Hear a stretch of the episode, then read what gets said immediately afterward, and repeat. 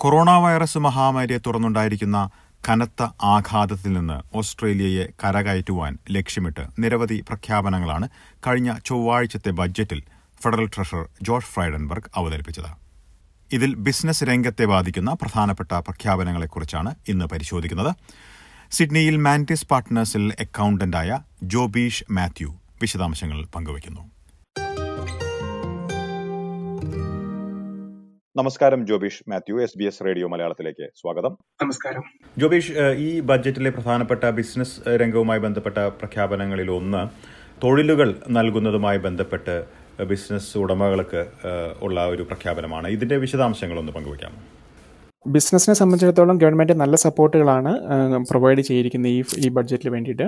അതിൽ ഒന്നാമതായിട്ടുള്ള ഒരു കാര്യം എന്ന് പറയുന്നത് ജോബ് മേക്കർ ഹയറിംഗ് ക്രെഡിറ്റ് എന്നുള്ളതാണ്. അതായത് യങ് ഓസ്ട്രേലിയ ഓസ്ട്രേലിയൻസിനെ അതായത് ഈ പതിനാറ് വയസ്സ് മുതൽ മുപ്പത്തിയഞ്ച് വയസ്സ് വരെയുള്ള ഓസ്ട്രേലിയൻസിനെ നിങ്ങൾ ജോബ് ജോബിന് എടുക്കുകയാണെന്നുണ്ടെങ്കിൽ അവർക്ക് ഉള്ള വേജസിന്റെ weekly payment up to two hundred dollars വരെ ഗവൺമെന്റ് നിങ്ങൾക്ക് സബ്സിഡി ആയിട്ട് അല്ലെന്നുണ്ടെങ്കിൽ നിങ്ങൾക്കത് റീപേ ചെയ്യുന്നതായിരിക്കും. അതിന് രണ്ട് കാറ്റഗറി ആയിട്ടാണ് അവരിപ്പോൾ കൺസിഡർ ചെയ്തിരിക്കുന്നത്. ഒന്ന് സിക്സ്റ്റീൻ ടു ട്വന്റി നയനും ട്വന്റി നയൻ ടു തേർട്ടി ഫൈവും സിക്സ്റ്റീൻ ടു ട്വന്റി നയൻ ആണെങ്കിൽ two hundred ഡോളേഴ്സും twenty nine to thirty five ആണെങ്കിൽ ഹൺഡ്രഡ് ഡോളേഴ്സുമാണ് അവർ provide A T O provide ചെയ്യുക. ഇതിന് നമുക്ക് എക്സിസ്റ്റിംഗ് ആയിട്ടുള്ള ഒരു എംപ്ലോയിയെ മാറ്റിക്കൊണ്ട് വേറൊരാളെ നമുക്ക് എടുക്കാൻ പറ്റത്തില്ല. നമുക്ക് പുതിയതായിട്ട് ജോബ് ക്രിയേറ്റ് ചെയ്യുന്നതിന് മാത്രമാണ് ഈ ഫെസിലിറ്റി കൊടുക്കുന്നത്. ഓക്കെ അപ്രന്റീസുകളുടെ കാര്യത്തിലും ഈ സമാനമായിട്ടുള്ള ഒരു മാറ്റം അല്ലെങ്കിൽ പ്രഖ്യാപനം ഉണ്ടല്ലോ അപ്രന്റീഷിപ്പിന്റെ കാര്യത്തിൽ അഡീഷണൽ ഹൺഡ്രഡ് തൗസൻഡ് സ്പോട്ടും കൂടെ ആഡ് ചെയ്തിട്ടുണ്ട്. അതായത് നമുക്ക് അപ് ടു ഫിഫ്റ്റി പെർസെന്റേജ് വരെ സബ്സിഡി നമുക്ക് വേജസിൽ അപ്രന്റീഷിപ്പിനെ നമുക്ക് അപ്രന്റീഷിപ്പോ അല്ലെന്നുണ്ടെങ്കിൽ ട്രെയിനിങ്ങോ ആയിട്ട് ആരെങ്കിലും നമ്മൾ എടുക്കുകയാണെന്നുണ്ടെങ്കിൽ നമുക്ക് ലഭിക്കുന്നതായിരിക്കും. അത് first fifth October twenty twenty മുതലാണ് പ്രാബല്യത്തിലുള്ളത്. അത് മിനിമം ട്വൽവ് ട്വൽവ് മന്ത്സിലേക്കാണ് അത് വരുന്നത്. ജോബിഷ് ഇനി ഏറ്റവും പ്രധാനപ്പെട്ട മറ്റു രണ്ട് കാര്യങ്ങൾ ഇതിൽ നോക്കുവാനുള്ളത്. ഒന്ന് എക്സ്പെൻഡിച്ചർ അല്ലെങ്കിൽ ചിലവുകൾ ഇപ്പോൾ എക്യുപ്മെന്റ് മറ്റു ഉപകരണങ്ങൾ ബിസിനസ് എക്യുപ്മെന്റ് ഒക്കെ വാങ്ങിക്കുന്നത് എഴുതി തള്ളാനുള്ള ഒരു കൂടുതൽ സാധ്യതകൾ ഉണ്ടല്ലോ ഇതിൽ ഇമ്മീഡിയറ്റ് ഡിഡക്ഷൻ ഫെസിലിറ്റിയാണ് ആ ഒരു ബെനിഫിറ്റ് എന്ന് പറയുന്നത്. അതായത് നമുക്ക് ക്യാപിറ്റൽ ഇൻവെസ്റ്റ്മെന്റ് ആയിട്ട് ബിസിനസ്സുകൾ ഇൻവെസ്റ്റ് ചെയ്യുന്ന എമൗണ്ട് എക്സ്പെൻസ് ആയിട്ട് എക്സ്പെൻസ് ആയിട്ട് നമുക്ക് ഡിഡക്റ്റ് ചെയ്യാനുള്ള ഓപ്ഷനാണ് അത് കൊടുക്കുന്നത്. അതിന്റെ കാറ്റഗറീസ് അതിന്റെ കുറേ ക്രൈറ്റീരിയാസ് ഉണ്ട്.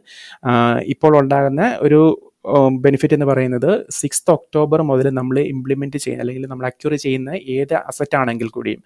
അത് up to five billion turnover താഴെയുള്ള ബിസിനസ് ആണെന്നുണ്ടെങ്കിൽ അവർക്ക് അത് ഇമ്മീഡിയറ്റ് ഡിഡക്ഷൻ ആയിട്ട് അവർക്ക് എഴുതി തള്ളാൻ പറ്റും. അത് ടാക്സബിൾ ഇൻകം അല്ലെങ്കിൽ ടാക്സബിൾ ഇൻകം റിഡ്യൂസ് ചെയ്യാനോ അല്ലെങ്കിൽ മിനിമൈസ് ചെയ്യാനോ ആയിട്ട് അതുകൊണ്ട് നമുക്ക് സംഭവിക്കുന്നതായിരിക്കും. സാധിക്കുന്നതായിരിക്കും.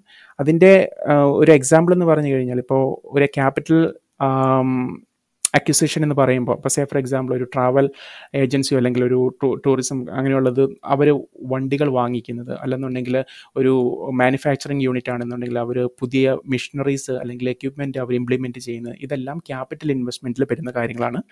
ഈ ഇതുവരെ ഇതുവരെയുള്ള സിറ്റുവേഷനിൽ അതെല്ലാം നമ്മൾ ക്യാപിറ്റലായിട്ട് കൺസിഡർ ചെയ്തുകൊണ്ട് over the lifetime of the asset നമുക്ക് ഡിപ്രീഷിയേറ്റ് ചെയ്യാൻ പറ്റത്തുണ്ടായിരുന്നുള്ളൂ എക്സ്പെൻസ് ആയിട്ട്. അതേസമയം ഇപ്പോൾ അത് പ്രൊവൈഡ് ചെയ്യുന്ന ബെനിഫിറ്റ് എന്ന് പറയുന്നത് നമുക്ക് ഇമ്മീഡിയറ്റ്ലി അതിന്റെ കോസ്റ്റ് ഡിഡക്ഷൻ ആയിട്ട് എഴുതി തള്ളാൻ വേണ്ടി പറ്റും. അതിൽ ഈ കമ്പ്യൂട്ടറും മറ്റു ഉപകരണങ്ങൾ അതുപോലെയുള്ള ഇത് ഉപകരണങ്ങളൊക്കെ വാങ്ങിക്കുന്നത് വളരെ കൂടുതലാണല്ലോ. വീട്ടിലിരുന്ന് വർക്ക് ചെയ്യുന്ന അല്ലെങ്കിൽ വീട്ടിലിരുന്ന് സ്വയം തൊഴിൽ ചെയ്യുന്നവരൊക്കെ ഒട്ടേറെ ഉണ്ടല്ലോ. ഇവർക്കൊക്കെ എങ്ങനെയായിരിക്കും ബാധകം? ബിസിനസ് ചെയ്യുന്ന ബിസിനസ് എന്റിറ്റി എന്താണെന്നുണ്ടെങ്കിൽ എ ബി എനിലാണ് നമ്മൾ ബിസിനസ് ചെയ്യുന്നത് അതിന്റെ അണ്ടറിലാണെന്നുണ്ടെങ്കിൽ നമുക്ക് ഈ പറയുന്ന പോലെ ബിസിനസ് ഡിഡക്ഷൻസ് ആപ്ലിക്കബിൾ ആണ്. അതേസമയം ഇൻഡിവിജ്വലായിട്ട് നിങ്ങൾ എംപ്ലോയി ആണ് വേറൊരു ബിസിനസ്സിന്റെ എംപ്ലോയി ആണെന്നുണ്ടെങ്കിൽ മോർ ദാൻ ത്രീ ഹൺഡ്രഡ് ഡോളേഴ്സിന് മുകളിലുള്ള ഏത് പർച്ചേസസും നമ്മൾ ക്യാപിറ്റലായിട്ട് കൺസിഡർ ചെയ്തിട്ട് അത് ഇമ്മീഡിയറ്റ് ഡിഡക്ഷന് ആപ്ലിക്കബിൾ അല്ല. ഇൻഡിവിജ്വൽ എംപ്ലോയി ആണെന്നുണ്ടെങ്കിൽ. അതേസമയം ബിസിനസ്സുകൾക്ക് മാത്രമാണ് ഈ ബെനിഫിറ്റ് കൊടുക്കുന്നത്.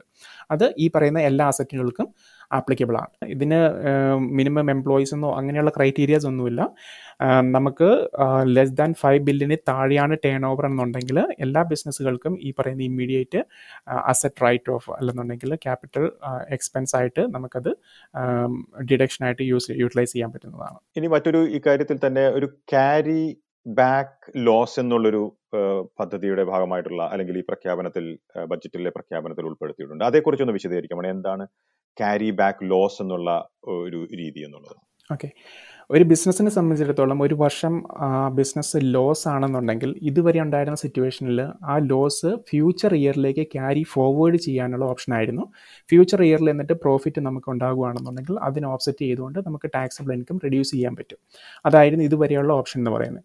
അതേസമയം ഈ ഒരു പ്രത്യേക സാഹചര്യത്തിൽ ഗവൺമെന്റ് ഓസ്ട്രേലിയ നമുക്ക് നൽകുന്ന ഒരു ഒരു ഫെസിലിറ്റി എന്തെന്ന് വെച്ച് കഴിഞ്ഞാൽ ഈ വർഷം എനിക്ക് ടാക്സ് ലോസ് ഉണ്ടെന്നുണ്ടെങ്കിൽ കഴിഞ്ഞ വർഷത്തെ ടാക്സ് പ്രോഫിറ്റിലേക്ക് അത് ക്യാരി ബാക്ക് ചെയ്തിട്ട് നമുക്ക് കഴിഞ്ഞ വർഷം കൊടുത്തിരിക്കുന്ന ടാക്സ് റീഫണ്ട് വാങ്ങിക്കാനുള്ള ഫെസിലിറ്റി തരുന്നുണ്ട്. അതാണ് ക്യാരി ബാക്ക് ലോസ് എന്ന് പറയുന്നത്. ഓക്കെ അപ്പോൾ കഴിഞ്ഞ വർഷം എന്നതായിരിക്കും കഴിഞ്ഞ സാമ്പത്തിക വർഷം ത്തിലേക്ക് ഇത് ക്യാരി ബാക്ക് ചെയ്യാമെന്നാണ് ഉദ്ദേശിക്കുന്നത്. ക്യാരി ബാക്ക് ലോസസ് ആപ്ലിക്കൽ ആകുന്നത് മൂന്ന് വർഷത്തേക്കാണ്.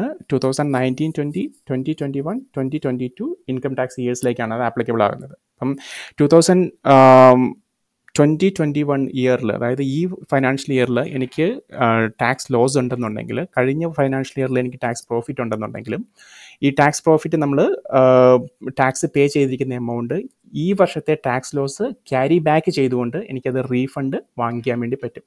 ഇപ്പം അതിനൊരു എക്സാമ്പിൾ പറയുകയാണെന്നുണ്ടെങ്കിൽ ഈ വർഷം എനിക്ക് വൺ കഴിഞ്ഞ വർഷം എനിക്ക് വൺ മില്യൺ പ്രോഫിറ്റ് ഉണ്ടായിരുന്നു. ത്രീ ഹൺഡ്രഡ് തൗസൻഡ് ഞാൻ ടാക്സ് ആയിട്ട് പേ ചെയ്തിട്ടുണ്ട്.